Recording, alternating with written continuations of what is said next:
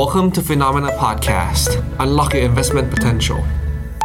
สวัสดีครับ คุณผู้ชมทุกคนครับ ต้อนรับเข้าสู่รายการ What's Happening by Phenomena นะครับ ทุกวันพฤหัสหนึ่งทุ่มเจอกับผมกับคุณเจษสลับกันนะครับ เราจะเชิญแขกที่เป็นเทรดเดอร์ เป็นผู้จัดการกองทุน เป็นนักกลยุทธ์ เป็นนักลงทุน เป็นนักวิเคราะห์เป็นนักเศรษฐศาสตร์ใครก็แล้วแต่นะครับ ที่อยู่ในแวดวงและวงการ เอามาตีแผ่ไขข้อข้องใจเกี่ยวกับกลยุทธ์การลงทุนและสภาพตลาดมุมมองตลาดในอนาคต หรือว่าในช่วงที่เราจะกำลังเจอณตอนนี้นะครับ สัปดาห์นี้เนี่ยผมเชิญแขกรับเชิญมาเนี่ยมาคุยกันถึงหนึ่งตลาดเอ่อหนึ่งตลาดหลัก ๆ เลยที่เหมือนเหมือนจะมีปัญหาอยู่นะตอนนี้ก็คือว่าตกลงจะเอาอยังไงกันแน่ นั่นก็คือ ตลาดหุ้นไทย ซึ่งถ้าเทียบกับ Major Index นะครับหรือดัชนีสำคัญสำคัญทั่วโลกเนี่ยต้องบอกว่าปีนี้ตลาดหุ้นไทย performance หรือว่าผลตอบแทนไม่ดีเลย เป็นหนึ่งในตลาดหุ้นที่เขาเรียกว่าติดลบหนักที่สุด แทบจะในเอเชีย คือใครว่าจีนปีนี้หนักแล้ว หุ้นไทยหนักกว่าคำถามคือเมื่อไหร่จะกลับมาเป็นขาขึ้นได้ เมื่อไหร่จะมีความหวัง เราเห็นรัฐบาลมีการเปลี่ยนแปลงมาแล้ว เราเห็นคุณเศรษฐานะออกไปเรียกกวักมือเรียกนักลงทุนมากันจำนวนหนึ่งนะ มากันเยอะแล้ว แต่ปรากฏว่าเราก็เห็นความเชื่อมั่นของต่างชาตินั้นยังไม่ได้กลับมาเท่าไหร่ จึงเป็นสาเหตุให้ยังเห็นนักลงทุนต่างชาตินั้นยังขายสุทธิอยู่อย่างต่อเนื่องในตลาดหุ้นไทยถึงแม้ว่าจะซื้อมาได้บ้างนิดๆหน่อยๆก็ตามนะครับ แต่ว่าในอีกทางหนึ่งในอีกในอีกมุมมองหนึ่งก็คือ เราก็เห็นนะว่าคนที่เป็นนักลงทุนมืออาชีพเนี่ยไม่ว่าสภาวะตลาดเป็นอย่างไร เขาจะสามารถหลุดรอดหลบภัย และกลายเป็นว่าอาจจะสามารถสร้างผลตอบแทน หาจังหวะและโอกาส ในยามที่ตลาดผันผวนแบบนี้ได้ด้วย นั่นก็แปลว่าคือในวิกฤตและในขาลง หรือว่าในแง่ที่ไม่ดีเนี่ย มันซ่อนอะไรบางอย่างไว้ เราอาจจะมองไม่เห็น เราอาจจะไม่คิดไม่ถึง ก็เลยพา วันนี้คุยกับแขกรับเชิญ ที่เป็นเขาเรียกว่าตอนนี้คือเป็นเทรดเดอร์มืออาชีพ ที่เขาเรียกว่าได้ประโยชน์ แล้วก็คือว่าฝึกปรือตัวเองนะ จนคือผมคิดว่าคนที่เป็นเทรดเดอร์มืออาชีพเนี่ยไม่ใช่เทรดเพื่อแบบว่า ไม่ใช่เรื่องดวง มันไม่ใช่เรื่องอย่างอื่น แล้วมันคล้ายๆกับนักกีฬาไปแล้วว่า ก็ต้องมีการเขาเรียกว่าอ่าปรับทั้งสภาพจิตใจ ปรับทั้งสภาพร่างกาย ต้องจัด environment ของการเทรดให้ดี แล้วก็ต้องมีวินัยในการเทรดมากๆ คือใครที่แบบว่าอยากมี trading zone ของตัวเอง อยากปรับระบบเทรดของตัวเอง หรืออยากหาตลาดหุ้นได้จากสภาทุกสภาวะตลาดเนี่ยผมคิดว่าไอเดียจากแขกรับเชิญคนนี้ของผมเนี่ยที่เชิญมาวันเนี้ยคิดว่าต้องได้ประโยชน์ไม่มากก็น้อยแน่ๆอะขึ้นแขกรับเชิญขึ้นมาเลยครับโปรดิวเซอร์สวัสดีครับพีครับสวัสดีครับพี่แบงค์สวัสดีครับสวัสดีครับพีจากเพจ Piece of My Trader นะฮะเอ่อต้อง ขอเท้าความนิดนึงก่อนพี่พีพี่พีก่อนนั้นเนี่ยเราจะรู้จักในนามวิสาหคิดมาสักระยะหนึ่งเลย แล้วก็ครับพีก็เปลี่ยนเป็น Peace of Mind Trader มาสักระยะหนึ่งแล้วด้วยเช่นเดียวกัน อะไรที่ทำให้แต่มีบุคคลที่สองเออ อะไรที่ทำให้อะไรที่ทำให้แบบว่า ตัวเองรู้สึกว่า ไม่อยากจะแบบว่า เป็นผู้ชายเทรดเดอร์หวือหวาแล้วแล้วก็จริง ๆ แล้วช่วงหลังมาเนี่ย พีก็แชร์แล้วก็เขาเรียกว่าบนเพจของตัวเองเนาะ ก็ไม่ได้ถี่ไม่ได้ active เหมือนเดิม แต่กลายเป็นว่าเท่าที่ตามกับพีแล้วก็ได้คุยกันนอกรอบเรื่อยๆอะพีก็บอกว่าผมว่าระบบเทรดและวินัยการเทรดของพีก็ดีขึ้นมาตามลำดับ มันกลายเป็นว่าถอยออกจากโซเชียลอาจจะดีขึ้นกับตัวเองด้วยซ้ำไป กลายเป็นอย่างนั้นด้วย พี่พีเล่าให้ฟังหน่อยเกิดอะไรบ้าง ก็ก็อะสวัสดีพี่แบงค์นะครับ แล้วก็สวัสดีครับผมท่านท่านผู้ฟังแล้วกันนะครับท่านผู้ชมอืมก็ก็ชื่อพีนะครับ ก็จริง ๆ เราก็ รู้จักกันมานานแล้วครับกับพี่แบงค์ Finnomena อืมครับ ใช่ ก็เมื่อก่อนก็ Wizard Kid แล้วก็เป็น Wizard Kid Trader แล้วก็มีช่วงหนึ่งเป็นเพจเอ่อเทรดเดอร์กลยุทธ์ก่อนพี่แบงค์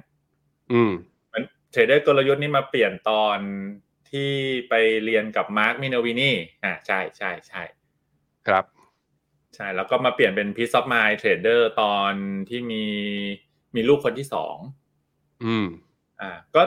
ผมว่ามันก็เปลี่ยนไปตามชื่อมันก็เปลี่ยนไปตามความรู้สึกนึกคิดเราอะเนาะตอนเป็น Wizard Kid มันก็อาจจะแบบมาจาก prop trade แล้วก็เราแค่รู้สึกว่าเราก็เฮ้ยเรามี George Soros เรามีเทรดเดอร์ที่แบบเป็นพวก Market Wizard อะไรอย่างเงี้ยครับ อืมแล้วเราก็ชอบประมาณอย่างนั้น แล้วเราบอกว่าเออเราอยากเป็นพ่อมดทางการเงินนู่นนี่นั่น ตาม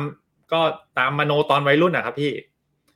แต่เราแค่รู้สึกครับว่าพอพอเรามีใช้คำว่ามีหัวโขนแล้วกันว่า ชื่อเพจเราเป็นแบบนี้สไตล์การโพสต์ในเพจ อะไรทุกอย่างมันก็จะดูแบบ วัยรุ่นหน่อยหวือหวาหน่อยอะไรอย่างนั้นครับ แล้วก็พออมไปเรียนกับมาร์กก็เริ่มรู้สึกแบบ เออทำอะไรมันควรจะคิดแบบเป็นระบบระเบียบ มีมีรูปแบบแผนเอ่อความคิดนึกคิดอะไรก็ต่างไป ก็เลยเปลี่ยนมาเป็นเทรดเดอร์กลยุทธ์แล้วสักพักก็ เหมือนเราก็รู้สึกว่าเราเราเสพติดโซเชียลมีช่วงหนึ่งที่รู้สึกว่าเสพติดโซเชียลเอ่อเปิดมาก็อันนี้พูดตามตรงก็เห็นคนนู้นคนนี้ทำไมกำไรตลอดเวลาเลย อะไรอย่างเงี้ยกดดัน มันมันก็ไม่ได้กดดันขนาดนั้นพี่ แต่มันแค่รู้สึกว่า เอ่อมันมันไม่ได้มีประโยชน์กับเรา มันไม่ได้มีประโยชน์กับเรา ก็เลย ถ้าใครตามเพจก็จะหรือในตามในเฟซส่วนตัวก็จะเห็นว่า ก็ค่อยๆ ไม่โพสต์เกี่ยวกับหุ้นแล้วอืม แล้วเราก็ไปเจอรุ่นพี่อะครับ รุ่นพี่ที่เคารพท่านหนึ่งเขาก็อยู่ๆเขาก็พูดคำว่า เออต้องหา หาพีซอฟมายของตัวเองให้เจอ แล้วผมก็เฮ้ยชอบคำคำนี้อะพีซอฟมายมันฟังแบบ ฟังแล้วมันรู้สึกเย็น ฟังแล้วรู้สึกมันมันดูแบบทำให้ตัวเองมันคาม มันทำให้แบบเราเป็นคนใจเย็นขึ้น อืมอะไรอย่างเงี้ยครับ มันมันมันไม่เชิงว่าเป็นแบบนิกายเซนอะไรอย่างนั้นนะพี่แบงค์แต่แค่รู้สึกว่ามันอืมพีซอฟมายความความสงบทางใจ ความสุขทางใจอืมก็เลยค่อยๆค่อยๆเฟดจากโซเชียลนิดนึง ถามว่า แต่ถ้าเฟซส่วนตัวผมก็อัปเดตพี่แบงก์ก็เราเป็นเพื่อนกันอยู่ก็เห็น แต่ว่าผมก็จะเปลี่ยนไปเรื่องเกี่ยวกับครอบครัวแล้วก็ออกกำลัง เพราะว่าอืมเรามีช่วงหนึ่งผมน้ำหนักขึ้นไปเกือบร้อยโล พี่แบงก์ก็จำได้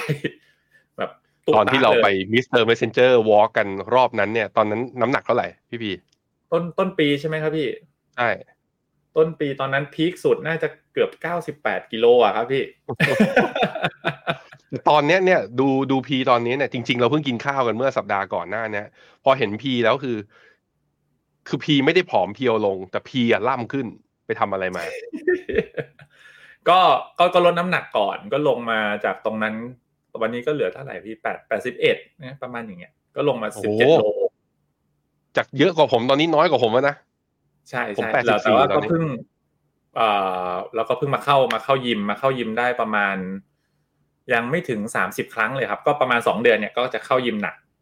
ก็จะส่งลูกเสร็จก็ไปเข้ายิม แล้วเราก็รู้สึกว่าเพราะว่าเพราะว่ามีสาวๆไปเล่นอยู่เราก็เลยไปดูไม่ว่างั้นใช่ไหมพี่พูดแบบนี้เทปนี้จะเป็นเทปสุดท้ายของผมแล้วครับ เอ่าอ่าอ่าอ่าเข้าเข้ายิมนี่คือไปฟิตเนสจริงจังเลย ออกกำลังจริกางยจังจริงจังก็มีจ้างอืมเอ่อพี่เทรนเนอร์ให้ดูแลอะไรอย่างนี้ อืมใช่แต่ว่าก็ทำเข้ายิมก่อนตลาดเปิดก็คือส่งลูก ผมก็เข้ายิมละแล้วก็ค่อยมามาเทรดอ๋อแต่มันก็มันก็จริง ๆ การลดน้ำหนักตั้งแต่ตอนเดือนห้าผมเริ่มลดตอนเดือนห้าก็มันทำให้รู้สึกว่าวิธีมันอาจจะไม่เกี่ยว แต่วิธีคิดอะครับ มันทำให้รู้สึกว่า ทำให้ตอนเนี้ย ผมไม่ใช่สไตล์เก่งกำไรจ๋าผมกลายเป็นแบบสายรันเทรนมากขึ้นอ่าทนทนเห็นราคาหุ้นที่เราถือสวิงได้มากขึ้น เพราะเราเห็นแล้วว่า เออไอการลดน้ำหนัก มันก็ต้องถ้าเรามี process ที่ถูกต้องมีวิธีที่ถูกต้อง มันก็จะลดแบบยั่งยืนสม่ำเสมอ แต่มันต้องใช้เวลา เช่นเดียวกันผมก็เริ่มมาคิดว่า เออ การการการเทรด การปั้นพอร์ตเหมือนกัน ถ้าเราต้องการเร่งให้มันโตเร็วๆมันมักจะไม่โตเร็ว อืมแล้วเราก็ช่วงระหว่างเนี่ยผมก็เก็บเคสไปเรื่อยๆ เคสแบบหุ้นหุ้นผู้ชนะในอดีต หรือว่าแม้กระทั่งของนักลงทุนทั้งไทยและเทศที่เขาประสบความสำเร็จจากหุ้นตัวนั้นตัวนี้วิธีคิดเขาเป็นยังไง แต่สั้นๆก็คือส่วนใหญ่ไม่ได้มาจากการแบบเก็งกำไรแบบ day trade จัดๆอะครับเขาจะเป็นแบบอืมเลือกหุ้นถูกตัวแล้วก็ปล่อย run ให้สุด แต่ระหว่างทางอะต้องเข้าใจก่อนว่า หุ้นนี่มันเป็นขาขึ้น รอบใหญ่อะไรอย่างเงี้ย ระหว่างทางมันจะมี correction ตลอด ดังนั้นเอ่อเราเราต้องทนการเหวี่ยงนั้นให้ได้ แล้วทีนี้ค่อยมาจับจุดว่าจะทนให้ได้เนี่ยสำคัญคือสต็อกเซเล c ชันต้องดี ไม่ใช่แค่ว่าเปิดมาเอาเอากราฟแต่หุ้นขาขึ้นเล่น มันก็กลายแล้วมันหุ้นขาขึ้นมันไม่ได้ปีหนึ่งมันไม่ได้มีตัวสองตัวพี่แบงค์มันมีเยอะมากอือฮึครับตลาดไม่ดีปีนี้ก็มีหุ้นที่เป็นขาขึ้นก็เยอะ อืมคเรารับก็นั่งเก็บเคสไปดังนั้นสำคัญคือผมว่า stock selection สำคัญกับ จุดเข้าซื้อและการแบ่งแบ่งไม้ถือแบ่งไม้ swing trade แบ่งไม้ขายบ้างอะไรอย่างเงี้ย มันก็เหมือนพยายามแบบเราก็พัฒนาพัฒนาระบบของเราไป ผมก็ไม่ได้เป็นเทรดเดอร์สายแบบระบบเทรดขนาดนั้น แต่ว่า เน้นเน้นสายขยันนะครับ เน้นสายขยันเอาแล้วก็นั่งทำกันบ้านไปเรื่อยๆ ตลาดไม่ดีบางคนก็เฟดออก แต่เราแค่รู้สึกว่า ตลาดไม่ดีมันก็โอกาส ไม่ได้โอกาสรีบซื้อ แต่เป็นโอกาสที่แบบ ยิ่งไม่ดีคนยิ่งท้อยิ่งไม่สนใจเนี่ย เราถ้าเราคนถ้าเตรียมตัวก่อนเนิ่นๆ แล้วพอเดี๋ยวพอตลาดดีขึ้นมา เราจะได้เปรียบในความรู้สึกผมนะ ในความรู้สึกผมอาจอาจจะขัดกับหลายๆ สายแต่ว่าของผมจะเป็นแนวคิดแบบนั้น แล้วก็ถ้าก็กลายเป็นว่าปีนี้ happy ครับ happy โอเค ถ้าอย่างนั้นผมถามพี่อย่างนี้ครับว่า ปีนี้เนี่ย ตลาดหุ้นไทยเนี่ย ต้องบอกว่าจริง ๆ แล้วคือมันไม่ดีมาสักระยะหนึ่งแล้วเนาะ เอ่อพีเป็น trader สายลงทุนในหุ้นรายตัวก็จริง แต่มันหลีกเลี่ยงไม่ได้ไหมครับพีที่ยังไงเราก็ต้องได้ยินข่าว macro factor อะไรเข้ามา แล้วเราก็ต้องไปดูชาเวลาดูชาร์ตมันก็ต้องดู chart SET มันก็ต้องดูเซ็ตห้าสิบแล้วพอมันเป็นเทรนขาลงอะไรแบบเนี้ย นักลงทุนเวลาเป็นพวก top down approach โดยเฉพาะอย่าง fund manager หรือพี่อย่างเงี้ยที่ถือ asset alone เนี่ยพอมันเห็นแบบเป็นเทรนขาลงอย่างเงี้ย มันบั่นคือเรียกว่ามัน ความอยากจะเข้าไปขุดดูหุ้นมันก็ยาก มันก็แบบว่าไม่รู้จะเข้าไปดูเพื่ออะไรคือ มันไปหาตลาดที่มันมีเทรนที่มันชัดดีกว่า อย่างปีนี้ อย่างพอร์ตส่วนตัวพี่เองอะ พี่ก็ไปได้พวก Magnificent Seven ของที่อเมริกา ไปได้ตรงฝั่งนั้น พอร์ตหุ้นไทยเนี่ย พี่หาตัววิ่งคือ ปีนี้ไอตัวบวกนะในพอร์ตถือสิบตัวคือบวกอยู่สองสามตัว คือแบบว่าเมื่อกี้พอพีบอกว่า พอไปมีออกกำลังกายมา ไปมีวินัยมามากขึ้น ก็เลยเทรดน้อยลง แต่ run trend มากขึ้นคำถามคือ ตลาดขาลงแบบนี้มัน run trend ได้ด้วยหรอ มันไปหาคือพีไปหาหุ้นแบบนั้น จากไหนมีวิธีคิดหลักคิดยังไงบ้าง อันนี้คือสอนหยิบใช้หน่อยสิ วิธีคือไม่ไม่ได้ไม่ต้องมาบอกชื่อหุ้นอะไรนะ แต่ว่ามันมีวิธีในการหาแบบไหนบ้างในสไตล์ของพีครับ ก็หลักๆ ผมผมผมก็ยังเป็น technical base technical analysis เป็นหลักก่อน ก็คือเอ่อจริงๆทุกใช้คำว่าทุกวันนะครับพี่แบงค์อันเนี้ยเหมือนวันนี้ตลาดปิด ผมผมก็จะโอเคใช้เวลาเวลาส่วนตัวอะไรอย่างเงี้ย แล้วช่วงหลังสองทุ่ม ผมก็ส่งลูกเข้านอนอะไรอย่างนี้ เสร็จผมก็ประมาณชั่วโมงถึงชั่วโมงครึ่ง อันนี้คือทำทุกวันนะ จะเป็นรูทีนใช้คำว่าทุกวันเลย ก็จะมานั่งรีวิวตลาดผ่านกราฟ นั่งไล่นั่งนั่งอ่าอันที่หนึ่งคือ นั่งดูภาพรวมก่อน โอเค most active นู่นนี่นั่นอะไรก็ว่าไปตัวไหนเป็นยังไง แต่ดูผ่านกราฟนะครับ แล้วก็ของผมผมก็จะมีถ้าใครตามเคยตามในเพจ หรือที่เคยเขียนในเพจ ก็จะมีการนั่งสแกนใช้ใช้สต็อกสกรีนเนอร์เพื่อดูว่าเอ่อผมก็จะมีเงื่อนไขของผมอยู่ว่าผมจะหาหุ้นที่เป็นขาขึ้นเท่านั้น มันก็จะ list ออกมา พอกดในในใน stock screener มันก็อาจจะออกช่วงนี้อาจจะออกมาประมาณสามสิบตัวครับพี่แบงค์ที่มันเป็นหุ้นขาขึ้นในในเงื่อนไขของผมแบบ basic ง่าย ๆ เลยเอ่อก็แบบหลักๆ ก็ต้องเหนือเส้นค่าเฉลี่ยสองร้อยอ่า เหนือเส้นค่าเฉลี่ยห้าสิบวันอะไรแบบนี้ครับพี่แบงค์ครับ คือเหมือนเป็นการกรองภาพรวมคร่าวๆ แล้วเอามาเทียบเอามาเทียบกับดัชนีเซ็ตเหมือนเอาหุ้นรายตัวมาเทียบกับดัชนีเซ็ตอีกทีหนึ่ง เพื่อมาดูว่าโอเค ต่อให้คุณเป็นหุ้นขาขึ้นก็จริง แต่ช่วงเนี่ยช่วงณขณะที่เราทำกันบ้านณวันนี้ณวันสองวันที่ผ่านมา ยิ่งตลาดตลาดไม่ดีอะเอ๊ะทำไมหุ้นผมจะชอบผมเป็นเทรดเดอร์ไม่ได้แบบทฤษฎีสุดๆนะครับผมจะเป็นพวกสายสายสายสังเกตพฤติกรรม ว่าทำไมตลาดลงแรง หุ้นเซตนี้หุ้น sector นี้หรือหุ้นกลุ่มหุ้นตัวเนี้ยทำไมไม่ลงทำไมสวนขึ้นมา อ่าแต่ภาพรวมภาพรวมของมันต้องเป็นขาขึ้น มันจะไม่ใช่แบบว่าเอ่อตัวนี้ลงมาแบบเก้าสิบเปอร์เซ็นจาก high แล้วอยู่เด้งมาวันเดียวสิบเปอร์เซ็นอย่างเงี้ย ผมผมก็ยังไม่สนใจ ครับ ผมพยายามมองว่าให้มันเป็น strong trend ก่อนแล้วพอตลาดลงแรงๆ คุณไม่ลง คุณมีอะไรหรือเปล่า อันนี้คือเป็นการตั้งข้อสงสัยแล้วก็จด list ไว้ก่อนครับ จด list จด list แล้วมันอาจจะสมมุติ 30 ตัว 40 ตัวอาจจะเหลือกรองมาสัก 10 ตัว แล้วก็ค่อยมาซอยย่อยอีกทีหนึ่งอืมอืมอันอันนี้อันที่หนึ่งพอพอพอได้ชุดเนี้ยไอชุดที่มีแบบหุ้นที่เทรดมากกว่า 200 วัน ใช่คำว่าเทรดมากกว่า 200 วันเรามากรองได้ กับอีกชุดหนึ่งคือชุดที่เป็น IPO ปีนี้กับปีที่แล้ว เพราะว่าหุ้นที่เป็น IPO ช่วงตั้งแต่กลางปีที่แล้วจนถึงปีนี้บางตัวมันยังเทรดไม่ถึง 200 วันพี่แบงค์ดังนั้นถ้าถ้าเราใช้ technical screen มันอาจจะหาไม่เจอ ครับ อ่า ผมก็จะมานั่งนั่งไล่ดูอีกทีไอชุดหนึ่งว่า ปีเนี้ย IPO ตัวไหนตอนเนี้ยกราฟเป็นอย่างไรบ้าง ดูจากกราฟก่อนเพื่อเพื่อตัด bias แล้วก็ list list ออกมาว่าที่เราชอบจริง ๆ ตอนเนี้ย มีตัวไหนทีนี้ผมก็ผนวกกับชุดแรกกับชุดที่เป็น IPO ปีนี้กับปีที่แล้วอะไรอย่างเงี้ยครับ เอามาใส่ใน list อีกทีหนึ่งอืม มันทำ list ซ้อน list อีกทีอะครับ แล้วก็มาเจาะลึกว่าทำไมเราต้องซื้อตัวนี้ เหมือนมันถามมันถามคำถามตัวเองก่อน อันที่หนึ่งชอบไหมบางตัวบางตัวอาจจะแบบเป็นหุ้นขาขึ้นก็จริง แต่สภาพคล่องไม่มีผมก็ตัดออก ครับ มันมันมันจะมีอยู่นะครับ ที่แบบเออราคาแบบอยู่อยู่นิ่งๆไม่ได้ตลาดลงตลาดขึ้นฉันไม่ไปไหน แต่อยู่เป็นภาพขาขึ้น แต่เขาสภาพคล่องแบบเทรดกันหลักพันหลักหมื่นเนี้ยเราก็เอาออกเราเราไม่ได้สนใจ มันก็จะตัดซอยย่อยได้อีกอาจจะเหลือสักสมสมมติว่าเหลือคัดออกมาเหลือสิบตัว ที่เหลือผมจะเอามาเอาเทเอ่อเอา fundamental มาประกอบ fundamental ก็เอ่อไปเปิดหาในเว็บเซตด้วยว่างบเป็นอย่างไร เดี๋ยวนี้ในไลน์ในอะไรมันก็มีแบบพวกไลน์ที่มันสรุปเรื่องงบมาให้ถูกไหมครับพี่แบงค์เราก็ดูงบการเงินคร่าวๆบอกเฮ้ยตัวตัวนี้ขึ้นขึ้นสวนงบงบไม่ดีแต่ขึ้น บางตัวคือขึ้นเพราะงบมันออทามไฮเราก็ค่อยมามาแบ่งคาตากรีอีกทีว่า อันเนี้ยเป็นขาขึ้นที่งบดี ขาขึ้นงบไม่ดี มันจะแยกแบบเป็นเกรด A เกรด B ในในในความรู้สึกผมได้อื มฮึมันจะมีผลว่าถ้าสมมุติผมต้องซื้อสองตัวเนี้ย A กับ B อะผมอาจจะใส่ position sizing อะครับ ไปใน A มากกว่า B สมมุติถ้าเราต้องซื้อทั้งสองตัว อาจจะคล้ายๆ fund manager แต่อาจจะง่ายกว่า เพราะว่าผมไม่จำเป็นต้องต้องบังคับว่าต้องเล่นใน sector นี้เท่านั้นอืมทันทันทันไหมครับพี่แบงค์ทันครับทันครับ ครับแล้วก็ที่เหลือผมก็จะไปนั่งหา story แล้วว่าเฮ้ยช่วงนี้ทำไมมันมีปัจจัยอะไรบ้าง โอเค นอกจากกราฟพื้นฐานมีสตอรี่อะไรอีกที่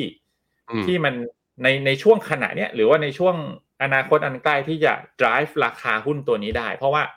ส่วนตัวผมยังเชื่อว่าแน่นอนละราคาของหุ้นสุดท้ายมันก็ต้องขึ้นอยู่กับผลประกอบการ แต่อะไรที่ทำให้มันพุ่งไปมากกว่า ราคาที่มันเป็นแบบราคาเหมาะสม มันก็คือความคาดหวัง เหมือนถ้าคนแบบอือฮึคาดหวังตัวนี้มากๆ บางทีราคามันก็เลยไปไปไปไกลกว่าราคาเหมาะสมเยอะๆ ซึ่งมันอาจจะเหมาะกับสไตล์กึ่งกึ่ง speculator อย่างผมก็ได้ ผมผมผมจะมองอย่างนี้ เพราะเราเราไม่ได้เป็นสายถือเอาปันผล เราเป็นสายถือกินเป็นเป็น capital gain นะครับพี่แบงค์ใช่แล้วที่เหลือก็ อันนี้คือเป็นการดูปัจจัยหุ้นเฉพาะตัวที่เหลือก็ส่วนแมกโครเมื่อกี้ที่พี่แบงค์พูดถามว่าตามไหมตาม ตามไม่อือฮึไม่ใช่บอกว่าไม่ตาม ตามเพื่อให้รู้ว่าตลาดช่วงนี้กลัวอะไร ตลาดช่วงนี้ชอบอะไร โอเค ไอ้เรื่องชอบเราเราเราไม่พูด แต่ถ้าตลาดแบบปีสองปีเนี้ยมันมันภาพรวมมันเป็นไซด์เวย์ดาวใช่ไหมครับพี่แบงค์พอพอตลาดกลัวอะไรเนี่ย ผมก็ต้องมาดูแล้วว่า อย่างน้อยถ้าเราไม่ใช่เป็นฝั่ง short ไม่ได้ short sell ไม่ได้อะไรก็ตาม ถ้าเราเป็นฝั่ง buy side only ผมต้องเลือกหุ้นที่อาจจะเป็นปัจจัยเฉพาะที่ไม่เกี่ยวกับสิ่งที่ตลาดกลัว เช่น เช่นอ่อต้นปี ต้นปีหรือกลางปี กลุ่มที่ผมเล่น ผมเล่นท่องเที่ยว ตลาดตลาดชอบ แต่พอมีเหตุการณ์หลังจากฟรีวีซ่าจีนแล้วมีเหตุการณ์ที่ที่อันนี้พูดได้เนาะที่ที่พารากอนอย่างเงี้ยผมก็จับตาแล้วว่าเฮ้ยกลุ่มเนี้ยต่อให้เราบูบูท่องเที่ยวในใจเรา แต่มันมีเซนติเมนต์ที่เชิงเชิงที่ไม่ดีอยู่ แต่ถามว่ายังมีหุ้นที่เกี่ยวเกี่ยวเกี่ยวข้องไหมมี แต่ผมก็จะเอากราฟจับเพื่อตัดไบแอสว่าเอ้ยถ้ามันหลุดจริง ๆ ตรงเนี้ยผมต้องเลิกต้องเลิกต้องเลิกตามตัวนี้แล้วนะ ที่มันเกี่ยวกับการท่องเที่ยว ซึ่งสุดท้ายมันก็ได้ข้อสรุปว่า เราเชื่อเชื่อกราฟอะดีสุดแหละสำหรับผม เพราะมันหลุดซึ่งตอนนี้แล้วก็หลุดโทษทีครับยอดซึ่งตอนนี้ก็ชัดเจนด้วยเพราะว่าอืม AOT ล่วงมาสามวันติดวันนี้ล่วงต่อ แล้วนักวิเคราะห์ใช่หันใช่เข้าอีกอย่างหาก คือ แต่ว่าเอ่อเอ่ออย่างอย่างเทรนด์ท่องเที่ยวอย่างเงี้ย พีไปจับสัญญาณได้ตรงไหนว่าเฮ้ยสงสัยเราไม่ใช่แล้วคือใช้มุมมองเหตุผลตัดสิน หรือว่าใช้กราฟในการตัดสินขั้นสุดท้ายอยู่ดี สุดท้ายใช้กราฟครับ อืม เพราะว่า เพราะว่าผมผมเชื่อว่า การใช้อารมณ์ตัดสินบ่อยๆ มันจะทำให้เราตัดสินใจผิดได้ แล้วเจ็บด้วย เพราะไอ้คำว่าอารมณ์ตัดสินมันมีทั้งกลัวกับโลภไอ้กลัวแน่นอนมันอาจจะทำให้เรา ผมว่ากลัวมันก็ดีอย่างหนึ่งคือ ถ้าเรากลัวเราจะรีบขายเร็ว แต่ถ้าคุณแบบใช้อารมณ์อย่างเงี้ยบ่อยๆพี่แบงค์มันมันไม่ได้เบสออนเหตุผล แล้วมันทำให้หลาย ๆ ครั้งอะ ผมก็เก็บเคสตัวเองว่าเฮ้ยหลาย ๆ ครั้งทำไมหุ้นตัวเนี้ยเราเลือกถูก แต่เรากลัวแล้วเราขายแล้วสุดท้ายมันกลายเป็นขาขึ้นรอบใหญ่ มันจะทำให้เหมือนแบบว่า เหมือนอารมณ์แบบคนตกรถโดยที่ไม่ควรจะตกรถอะครับ อืม อะ เช่นเดียวกันเข้าใจถ้าเราใช้อารมณ์ที่กล้ามากๆ แล้วเราไม่กลัวเลย แล้วบางครั้งเหมือนกับแบบ เรารักหุ้นตัวนี้มาก แล้วเราไบแอสว่าเฮ้ยมันก็คงชั่วคราวนะหลาย ๆ ครั้งเช่นกัน มันอาจจะลงแบบสามสิบสี่สิบเปอร์เซ็นจากจุดที่เราควรจะต้องขายตามแผน ผมก็เลยมาได้ข้อสรุปหลัก ๆ แบบปีปีสองปีนี้เลยว่า ให้ทำตามแผน ต่อให้บางครั้งกำไรหายไปจากพอสมควรก็ตาม หรือมันมันฝืนความรู้สึกเราที่เราต้องคัดลอส แต่พวกเนี้ยมันผ่านจากการพอทำแล้วจดบันทึกแล้วมานั่งมานั่งไล่ย้อนดู สิ่งที่ตัวเองทำว่า ไอ้ performance ที่ดีมันมักจะมาจากการที่ทำตามแผนนะ performance ที่ไม่ดีมักจะมาจากการที่แบบเราใช้อารมณ์มากกว่า ความกลัวความโลภอะไรอย่างเงี้ยครับ ทั้งกลัวและโลภครับไม่ได้กลัวอย่างเดียวโอเคเอ่อต้องจนถึง จนถึงพูดตอนตอนจนถึงตอนนี้ จนถึงตอนนี้นะ เอ่อขอเป็นภาพเอาลุกไกลๆหน่อย พี่พี่พีมีมุมมองยังไง ในกราฟเทคนิคนะ ในกราฟสัญญาณทางเทคนิค บอกอะไรเราบ้าง จากตรงนี้ไปจนถึงสิ้นปีของเซตก่อนของเซตและอะปีเปิดหน้า และปีหน้ามันจะมีโอกาสเป็นแบบไหน อันนี้ขอเทคนิคเพียว ไม่ได้เป็นคำชี้ชวนในการซื้อขายใดทั้งสิ้น เรามองกันบนพื้นฐานฟันเดเมนไอ้ตรงเทคนิค analysis ทีมงานขอแชร์จอพี่พีหน่อยครับ เห็นชัดไหมครับพี่แบงค์อันนี้ผมผมได้ผครับมตีไว้แบเริ่บมเลยครับตีตีไว้ตั้งแต่ช่วงที่ทำการบ้าน อันนี้คือเป็นกราฟเซตมันเป็นแบบเป็นล็อกนะครับ เป็นกราฟล็อก อืมฮึไม่ไม่ใช่ออโต้ทำไมต้องทำไมต้องดูแบบว่า ต้องดูมันขนาดนั้นเลยเหรอพี่พีคือคือคืออย่างนี้ครับพี่ด้วยด้วยความที่ต่อให้เราเก่งกำไรจ๋าแต่ผมแค่รู้สึกว่า อย่างน้อยการรู้เซนติเมนต์รวมของตลาดอะมันทำให้เรา เรารู้ว่าช่วงเนี้ยหาจะหาเงินยากนะ ช่วงนี้จะหาเงินง่าย ครับ เพราะเพราะถ้าตลาดตลาดดีหุ้นหุ้นดีไม่ดีมันก็มักจะพร้อมจะขึ้นนะครับ พี่แบงค์ครับ เช่นเช่นเช่นเดียวกัน ถ้าตลาดไม่ดี หุ้นที่ดี เรารู้แหละว่านี่หุ้นที่ดี แต่มักมันก็มักจะเจอแรงขายตามที่แบบเวลาดัชนีลงแรงๆมันก็จะมีคนที่แบบแพนิคขายกลัวไปหมด ผมก็ได้รู้ว่าช่วงเนี้ย ผมกำลังเล่นกับตลาดภาพแบบไหนอยู่ อือฮึอืม ทีนี้ถ้าอันนี้คือภาพตั้งแต่เข้าตลาดมาเลยนะครับพี่แบงค์เนี่ยเส้นเส้นเนี้ย ผมก็ตีตั้งแต่ช่วงแบบ trend line low low ของปีประมาณปีหนึ่งสองอย่างเงี้ยครับ มาชน low ของประมาณปีแปดหกมันก็จะได้เป็นเอ่อ super trend line แบบซูเปอร์แนวรับอะครับพี่แบงค์ครับ เนี่ยมันก็จะได้ประมาณนี้ ซึ่งซึ่งซึ่งมันเคยหลุดมาช่วงหนึ่งช่วงตอนต้มยำกุ้งหลุดมาเดือนหนึ่งอีกเดือนหนึ่งกลับไปยืนได้ หลังจากนั้นเนี่ยหลังมันก็เลยรอด เพราะว่าส่วนตัวผมเหมือนเหมือนถ้าเราเล่นแบบ time frame ไหนก็ตามส่วนมากผมจะชอบดู ถ้าหลุดแท่งแรกส่วนส่วนใหญ่อะภายในหนึ่งถึงสองแท่งมันต้องรีบกลับมา ถ้ามันหลุดหลุด trend line สำคัญ ครับทีเนี้ยเราก็ดูแล้ว เราก็มานั่งดูพฤติกรรมเฮ้ยเส้นนี้มีนัยยะเนี่ยหลังจากนั้นลงมาย่อปี 00 ตรง millennium ปี .com พวกเนี้ยครับ .com ใครสิทธิ์มันก็ไม่ลงลงมาแตะแล้วก็เด้งเด้งๆแม้กระทั่งปีเอ่อสัปพรามเนี่ยพี่แบงค์ชนอยู่หนึ่งสองสามสามเดือนที่มาแตะมาแตะโล ดังนั้นครับดังนั้นเส้นเส้นไอ้เส้นประตรงเนี้ยครับ ผมเลยมองว่า ไม่ว่าจะเป็นสินทรัพย์ไหน หรือหรือหรือเป็นเป็นหุ้นอะถ้าเรามองแบบ อันนี้มองแบบสำหรับผมมองได้มองได้ทุกสินทรัพย์นะพี่แบงค์ครับ แต่นี่คือเซตถ้าเมื่อไหร่ก็ตามเซตหลุดตรงเนี้ย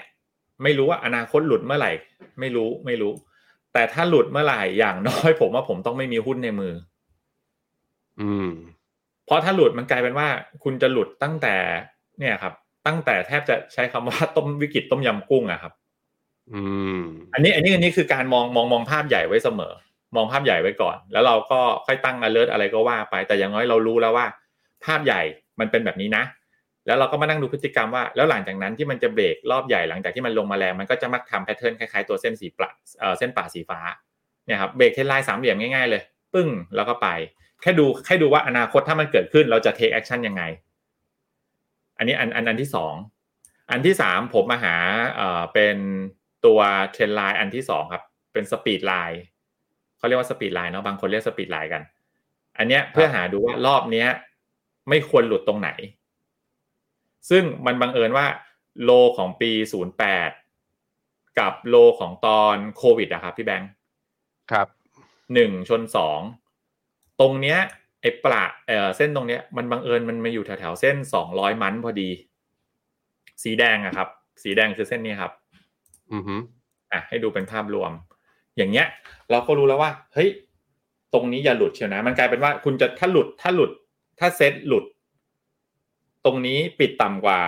เทรนไลน์นี้ หรือหลุด EMA สองร้อยมันเนี่ย อันตรายมากอีกด่านหนึ่งซึ่งแต่ตอนมันนี้ไม่มันดัชนีไอ้ไอ้ตรงตรงนี้มันคือดัชนีเท่าไหร่ครับ พี่พี่พีครับณวันโซนี้นที่มัเนี้นยห้ามมันหปลุดระมาณ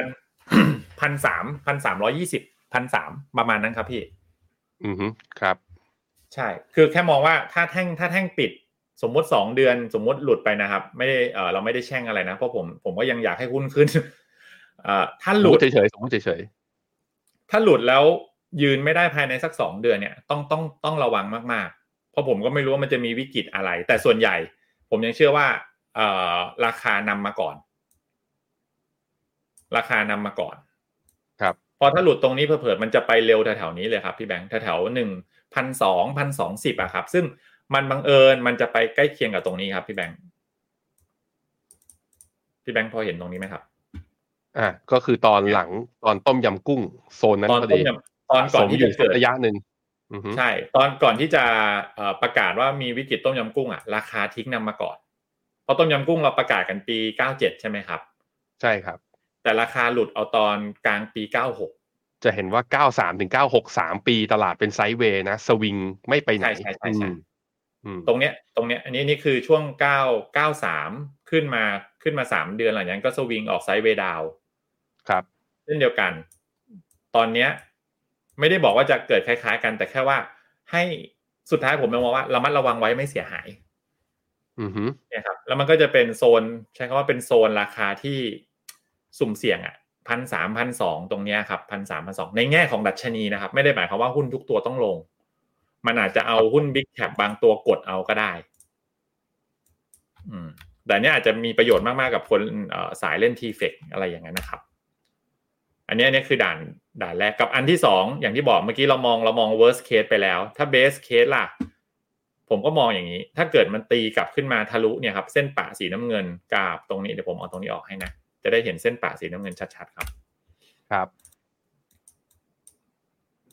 เอ่อเดี๋ยวผมทำให้เป็นเส้นเข้มนะครับพี่แบงค์นี่อย่างนี้ โอเค เห็นแล้วฮะชัดเจนอะ เนี่ยครับคือผมก็จินตนาการว่า เอ้ยถ้าถ้ามันไม่ลงแล้วมันเด้งกลับมาทำแบบนี้ล่ะ ก็ต้องกล้าซื้อ ก็ต้องกล้ามองว่าจะเป็นขาขึ้นรอบใหญ่อีกรอบหนึ่งอืม แต่แต่อย่างที่บอกเราเราไม่จำเป็นว่าอุ้ยคุณต้องรอเบรกข้างใดข้างหนึ่งเพื่อซื้อหรือช็อตเพราะว่าเราเราเทรดหุ้นใช่ไหมครับ ผมเทรดหุ้นรายตัวระหว่างทาง ผมก็ต้องหาหุ้นของผมเล่นไปเรื่อยๆแต่ pattern รวมยังไงก็คือต้องเล่นหุ้นที่มันแข็งกว่าตลาด ไม่ว่าจะแข็งกว่าตลาดในขาขึ้นหรือขาลง ก็จะพยายามหาเหมือนเดิม คือทำทำ routine ให้มันเหมือนเดิมหาสต็อกเซเล c ชันที่ที่เราเราเข้าใจมันที่สุดมากกว่า ครับ ประมาณนั้นครับ อันนี้นี่คือภาพใหญ่ภาพใหญ่ ส่วนถ้ามาดูเอ่ออีกอันหนึ่งที่ที่เป็นจุดสังเกต อันนี้เคยเพิ่งมีพูดไปเดี๋ยวในรายพี่การพี่พีโทษโทษทีเดี๋ยวผมบอกคุณผู้ชมหน่อยว่า ถ้าใครเปิดกราฟ Trading View เนี่ย แล้วมี มีเดี๋ยวจะมีคำถามทักเข้ามาในคอมเมนต์แน่ ๆ ว่าทำไมดูกราฟมันแล้วหน้าตาไม่เหมือนของพี่พี พี่พีใช้ logarithm scale นะ อยู่ตรงนี้ครับ อันเนี้ยอะมันเปลี่ยนได้ไปคลิกขวาแล้วเปลี่ยนเป็น logarithm ปกติแล้วคือกราฟส่วนใหญ่เวลาเอ่อเวลาเขาใช้กันนะมันมันมันจะเป็นเขาเรียกว่าอะไรนะสเกล Auto เขาเรียกว่า เป็น auto ใช่อ่าเป็น regular เป็น regularเป็น regular อ่าเป็นเอาเป็น regular เนี่ยก็คือช่วงของการขึ้นของราคามันคือ ทุกๆร้อยหนึ่งมันก็จะหนาเท่าเดิมอ่าแต่นี่คือเขาดูเป็น percentage ของการขึ้น พอลากเนี่ยมันจึงคือคนสงสัยอะเดี๋ยวบอกว่าเฮ้ยมาลากเนี่ยทำไมลากแล้วของเขาเองเนี่ย แนวรับมันอยู่ต่างจากพี่พีค่อนข้างไกลเลย อันนี้มันคือมันกราฟเป็นคนละสเกลอะประมาณนั้นไปก่อนอะพี่พีมีอะไรแชร์ต่อได้เลยครับอ่าอย่างนี้สมมติตรงเนี้ยครับ ผมผมเอาตรงนี้ออก ทีนี้ให้ให้ลองดูว่าถ้ามันจะไอความน่ากลัวว่าเวลาคำว่าหลุด หลุดกราฟมันหลุดเทรนไลน์มันน่ะเนี่ยครับพี่แบงค์ลองนี่ผมเปลี่ยนสี ลองดูเส้นสีน้ำเงินทั้งสองเส้นเนี่ยครับ ครับ คือถ้าหลุดผมก็ยังเชื่อว่ามันจะคล้ายๆกัน คือ อย่างนี้เลยกรอบนี้ หลุดตรงเนี้ยครับอือฮึถ้าเมื่อไหร่ตรงนี้หลุดก็ให้ระวังการแบบ เจอจะเจออะไรก็ตาม มันอาจจะมีสิทธิ์กระทืบลงมาแรงๆได้ อืม อืมเพราะเพราะตรงนี้อืมมันมันมันค่อนข้างคล้ายคล้ายคล้ายกัน แต่อย่างที่บอกครับ อันนี้คือภาพรวมของดัชนี มันไม่จำเป็นว่าหุ้นทุกตัวต้องลงนะอือฮึคือบางบางคนจะกลัวแบบพอดัชนีลงต้องขายหุ้นทั้งหมดในตลาดสำหรับผมมันมันไม่จำเป็นอะมันไม่จำเป็นว่าต้อง clear port ขนาดนั้น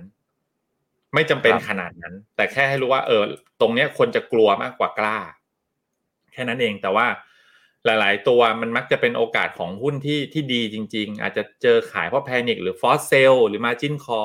อาจจะเป็นโอกาสของคนที่ที่ทำการบ้านดีๆ แล้วเฝ้าแล้วขยันหน่อยอะครับเขาอาจจะได้ของของดีราคาถูกก็ได้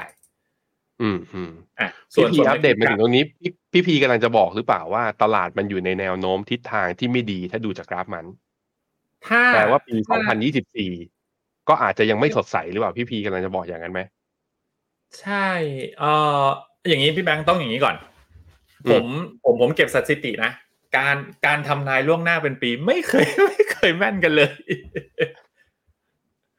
ผมผมเห็นหแม้แต่นักลายเทคนิคแม้แต่นักเศรษฐศาสตร์ แม้ถูกแต่ แม้แต่ผู้ว่าแบงค์ชาติประมาณการ GDP ยังเคลื่อนเลย ว่าๆงั้นเพราะว่า เพราะว่า เพราะว่าตลาดหุ้น ผมว่ามันมันไม่ใช่ ไม่ใช่สิ่งที่จะมาแบบพิจิตรแล้วถูกตลอด มันจะมีปัจจัยบางอย่างที่แบบ ก็อะถ้าถามถ้านะ information นะตอนนี้เราเห็น เราก็ต้องบอกว่าภาพมันไม่ดี แต่กลับกันกลับกันถ้าเราไปมองต้นปีเอ้ยตลาดไทยสดใสแน่นอน หลังเลือกตั้งอะครับ ครับ ใช่คือแล้วแล้วมันก็จะมีปัจจัยนู่นนี่นั่นปัจจัย A B C D เข้ามาที่มันอาจจะเป็นแฟกเตอร์ X ที่เราคาดไม่ถึง เหมือนรอบนี้เช่นกันอาจจะดูแบบอยู่ๆแย่ แล้วเดี๋ยวอยู่อาจจะมีปัจจัยอะไรมาก็ได้ที่อยู่ทำให้แบบเงินต้องไหลเข้าเมืองไทย ผมใช้คำว่าไหลเข้าไทยนะเพราะปีนี้ไทยไทยไทยไม่ดีเลย performance ในภาพรวมครับ แต่ถ้าถามณณตอนเนี้ย เป็นผมผมก็ยังมองว่า ไม่ค่อยดี อืมอืมเพราะว่าอย่าลืมว่าตอนเนี้ย ต้นปีน้ำมันดีใช่ไหมครับ อยู่ครับๆเนี่ยช่วงเดือนสองเดือนอยู่ๆน้ำมันก็ทุบมา จากเกือบร้อยลงก็ลงมาเยอะเยอะพอสมควร ใช่ ตอนนี้ต่ำเจ็ดสิบแถวๆเจ็ดสิบถูกเหรียญต้องต่อครับบาร์เรลกันหมดอืมแล้วแล้วตัวตัวพยุงดัชนีก็มีกลุ่มน้ำมันด้วยบ้านเรา พอพอน้ำมันครับกดพี่ใหญ่ก็ก็ไปแล้วหนึ่งเอ่อพ อมีเรื่องของดอกเบี้ยขาขึ้น US bond yield 10 year ครับ มันก็จะกดอีกกลุ่มหนึ่งเหมือนกัน แล้วกลุ่มแบงค์ที่เราคิดว่าจะได้ประโยชน์จากดอกเบี้ยขาขึ้นรอบใหญ่ อยู่ๆช่วงเนี้ยก็ลงมาหลายตัวเพอเขาคาดว่าที่ที่ฟังนักวิเคราะห์หลาย ๆ ท่านบอกจะมีอะไรนะครับ net เอ่อ n NIM อะนิมนิมใช่ไหมฮะ net interest margin ครับ ใช่ก็อาจคือส่วนต่างอาจดอกจะเบี้ยเงิพีนคไปกู้แล้วต่างๆมอาจจะพีคไปแล้ว แล้วก็จะมากังวลเรื่องเอ่อหนี้เสียแทนแล้วทีนี้ห นี้สาธารณะ NPL จะขึ้นไหมบลาบลาโลนโกดก็ไม่ขึ้นอะประมาณใช่นั้น GDP ต่ำคาด แล้วเรื่องท่องเที่ยวก็ผิดคาดคาดเราคาดหวังว่าจีนจะเข้ามาตั้งแต่ต้นปีกลางปี ตอนนี้ก็เหมือนความคาดหวังก็เลื่อนไปเรื่อยๆเลื่อนไปเรื่อยๆเลื่อนไปเรื่อยอืมๆเราเป็นเลยเป็นที่มาพองบงบของตัวใหญ่อย่าง AOT ออกมา ก็เหมือนจะดูดีแต่จริงก็ต่ำคาด ครับ ก็เลยเจอเหมือนก็กลายเป็นหลาย ๆ ตัวเลยโดนปรับเป้า หุ้นลงไฟฟ้าก็ตอนแรกก็รอๆ อยู่ๆก็ตุ้มตุ้มตุ้มตุ้มตุ้มปรับเป้าลงกันหมด เอเลอยอืม อืม healthcare healthcare บางตัวที่แบบ เรานึกว่างบมา all time high เนี่ย มีอยู่ตัวหนึ่งอย่างเงี้ยครับ ที่อยู่แถวสุขุมวิทซอยซอยหนึ่งซอยสามนะจ้ะจ้ะพูดชื่อหุ้นมาเลยว่าพูดขนาดนี้อะอะบำบำแบบแบบบำรุงราษฎร์อย่างเงี้ยครับ ตอนแรกก็อ่าฮะยืนหล่อๆเนี่ยก็ลงมาแบบสิบยี่สิบเปอร์เซ็นจาก high แบบงงๆเหมือนกัน อืม ใช่ไหมครับ ผมก็เลยมองว่าสุดเอ่อส่วนที่จะกังวลเรื่อง robot trade naked short อะไร ผมผมคงไม่แตะ แต่ผมแค่มองว่าสุดท้ายอะเอ่อมันก็ต้องปรับตัว trader ก็ต้องปรับตัว นักลงทุนก็ต้องปรับตัว คือเราฝืนเทรนด์ตลาดไม่ได้ พี่พีก็ไม่ได้จะบอกแบบโลกโลกยุคใหม่มันก็มีเครื่องมือใหม่ ๆ มา เหมือนเหมือนผมอืมเริ่มเทรดสมัย future เริ่มเข้าสมัยนั้นคนก็เริ่มกังวลกันว่าโอ้ย future จะทำให้เราเทรดยากขึ้นไหมแน่นอนมันก็ทำให้บางคนเทรดยากขึ้นแต่ มันก็คือ survivor อะครับ คนจะ survive ได้มันก็ต้องปรับ มันก็ต้องปรับไปเรื่อยๆ คุณคุณกลัว block trade สุดท้ายก็เห็นไหมมันก็อยู่กันได้ คุณกลัว DW derivative warrant สุดท้ายก็อยู่กันได้ แค่แค่มันก็ต้อง evolve กันไป แต่ก็ต้องยอมรับว่าบ้านเราอะงบงบบริษัทส่วนใหญ่มันไม่ค่อยดีอืมันก็ไม่แปลกที่เราจะ underperform เขาก็ต้องขนาดผมสายเทรดผมก็ต้องบอกสุดท้ายมันก็จบที่พื้นฐานบริษัทอยู่ดี ตัวที่บริษัทพื้นฐานแข็งๆก็ก็ก็ยังอยู่ได้ เอางี้พี่พีเอาไงดีวะไม่เอาเป็นไม่เอาเป็นหุ้นรายตัวแล้วกัน แต่ให้พี่พีเปิดเป็น sector พอบ่งบอกหน่อยได้ไหมว่า พี่พีดูยังไงในเชิงกราฟ แบบขอเป็นคลาสเรียนสั้น ๆ ว่าอะตัวมาที่อะสมมติว่าสมมติว่า sector คือหุ้นนะ และเทียบกับเซ็ตอย่างเงี้ย ตอนนี้คืออะถ้าพี่พีพูดเมื่อกี้ธนาคารก็ยังดูไม่ดี NPL อาจจะโตก็แปลว่าพวกสินเชื่อพวก leasing ก็อาจจะยังไม่ดีหรือเปล่า ท่องเที่ยวก็ยังไม่มา AOT ก็ร่วง แล้วตอนนี้ sector กลุ่ม sector มุมมองทางของพี่พีเนี่ย sector ไหนในทางสัญญาณทางเทคนิค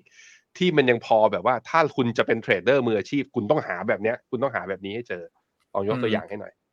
อันอันนี้เปิดกราฟก็ได้นะครับ อันนี้นี่ผมได้ครับผม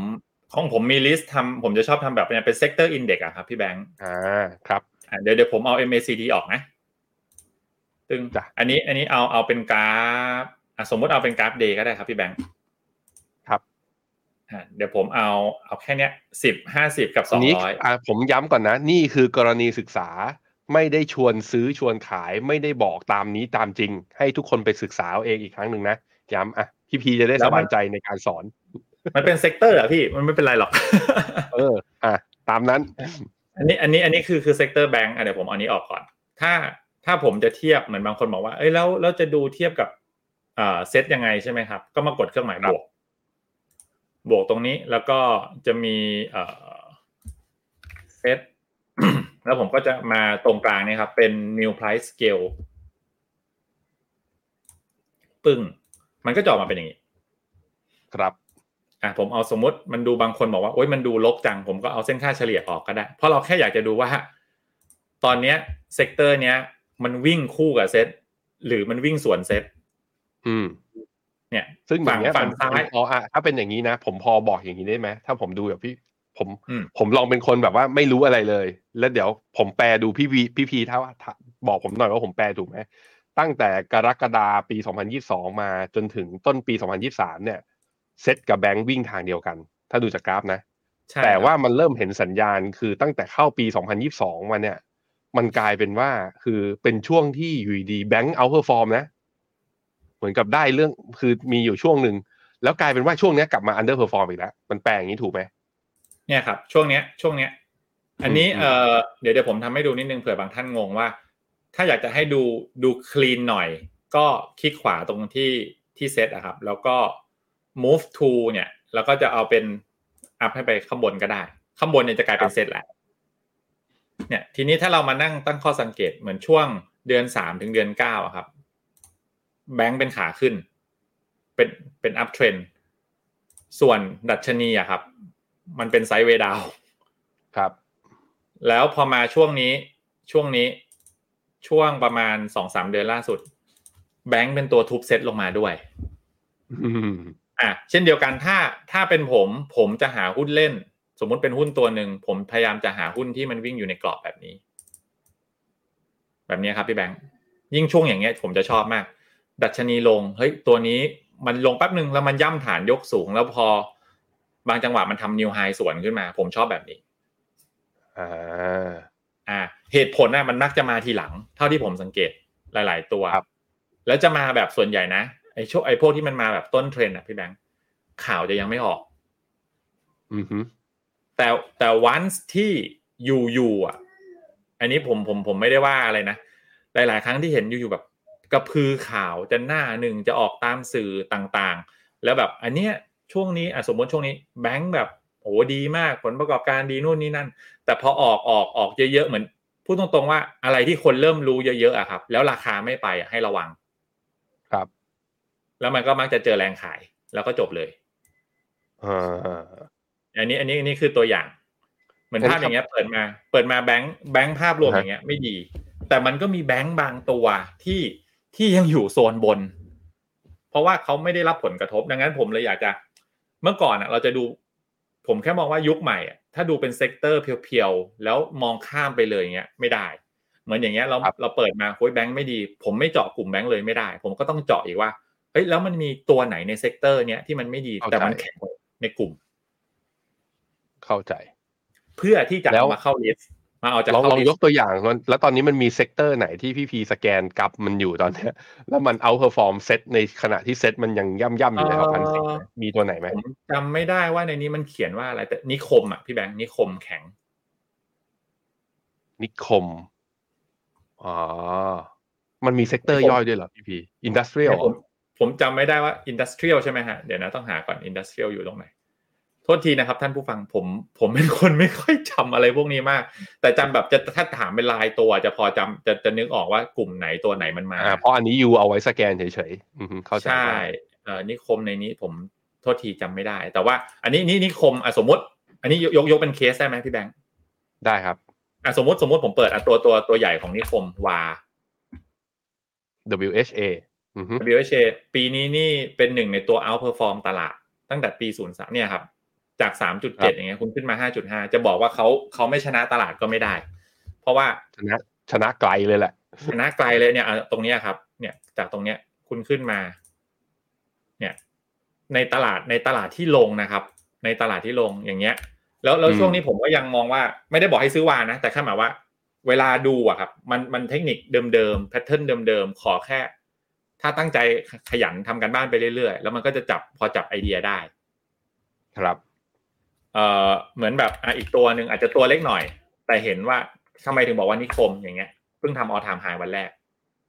เนี่ยเพิ่งทำออทามไฮวันแรกไอ้อย่างเงี้ย สวนตลาดมาเลยพี่แบงค์ชัดชัดเลยครับครับ อย่างเงี้ยชัดเลย อืม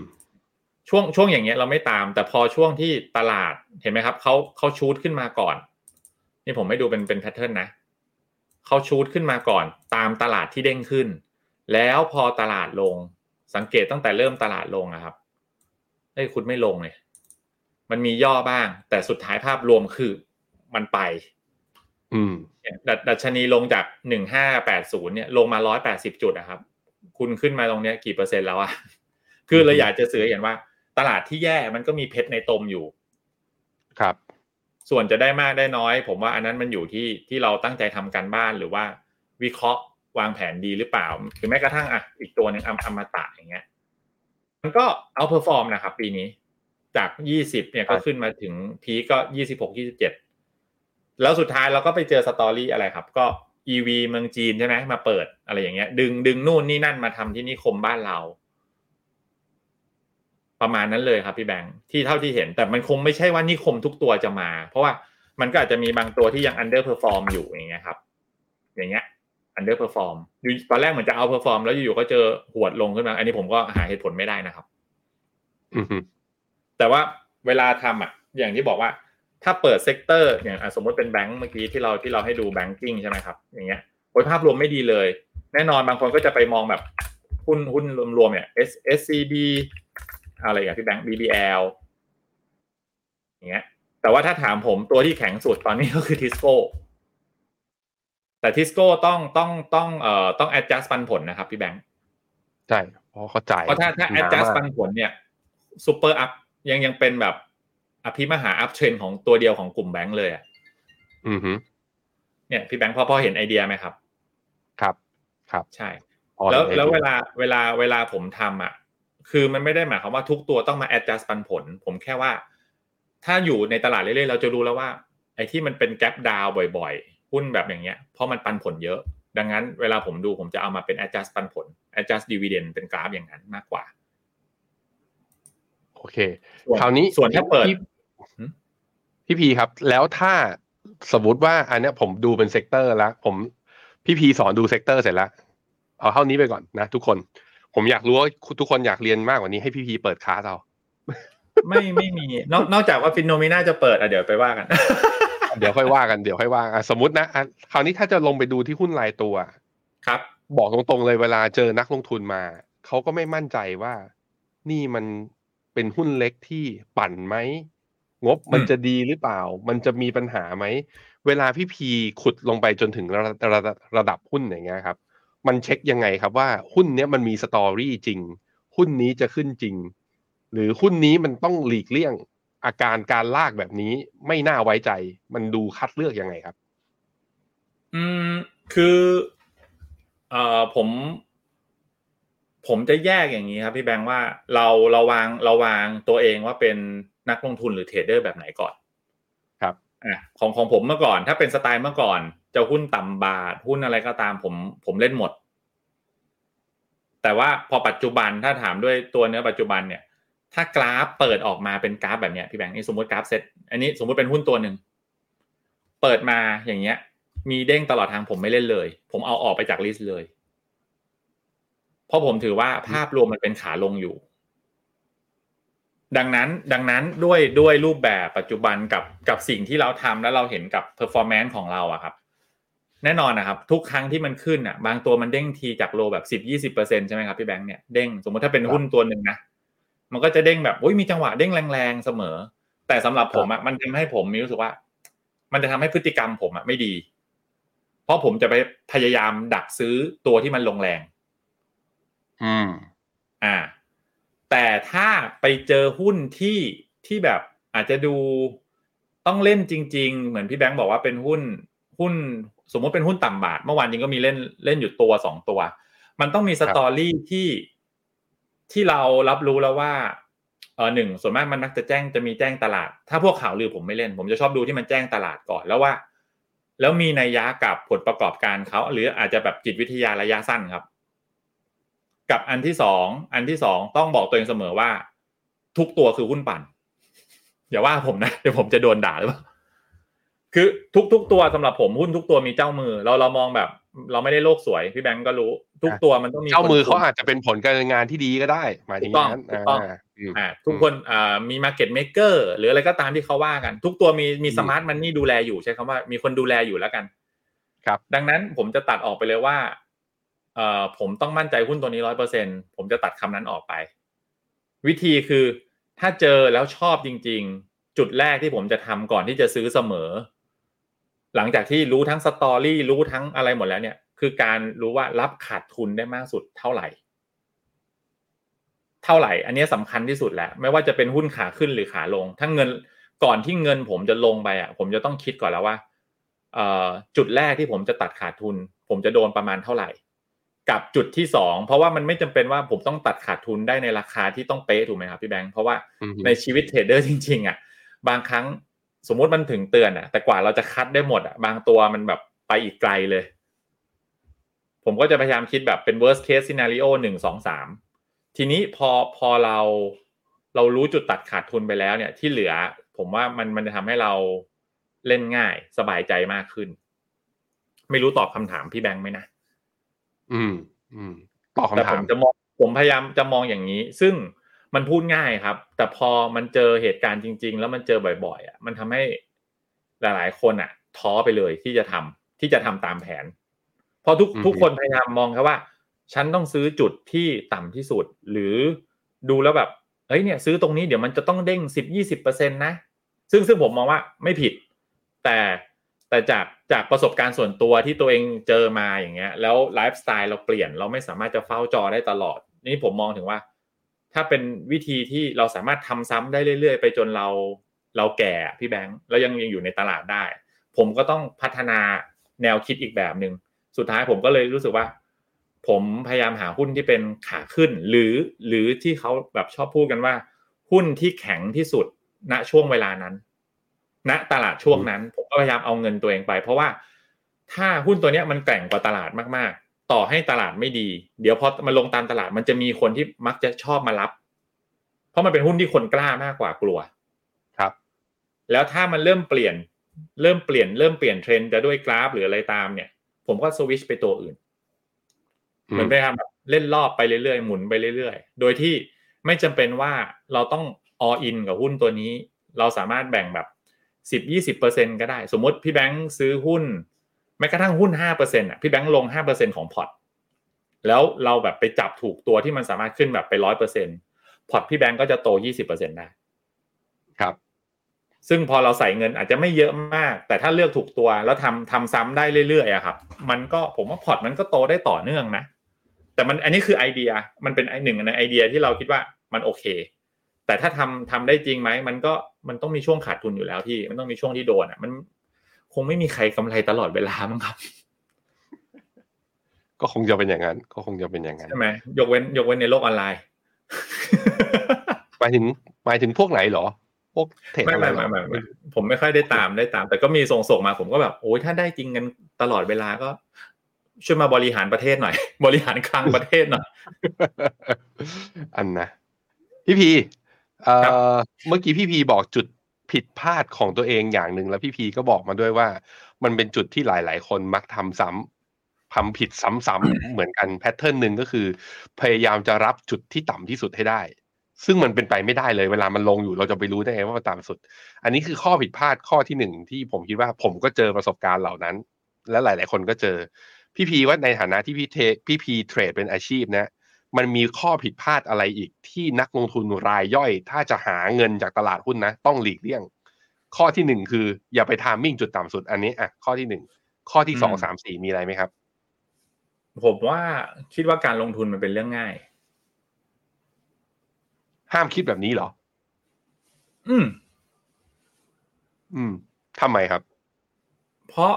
เพราะถ้ามันง่ายคนที่ ส่วนตัวผมนะ ถ้ามันง่าย เราจะไม่เจอเคสแบบ คนรวยมากๆ หมดตัวกับตลาดหุ้นอือหือคนที่มีน่าจะมีทรัพยากรมากกว่าเรา หรือแม้กระทั่ง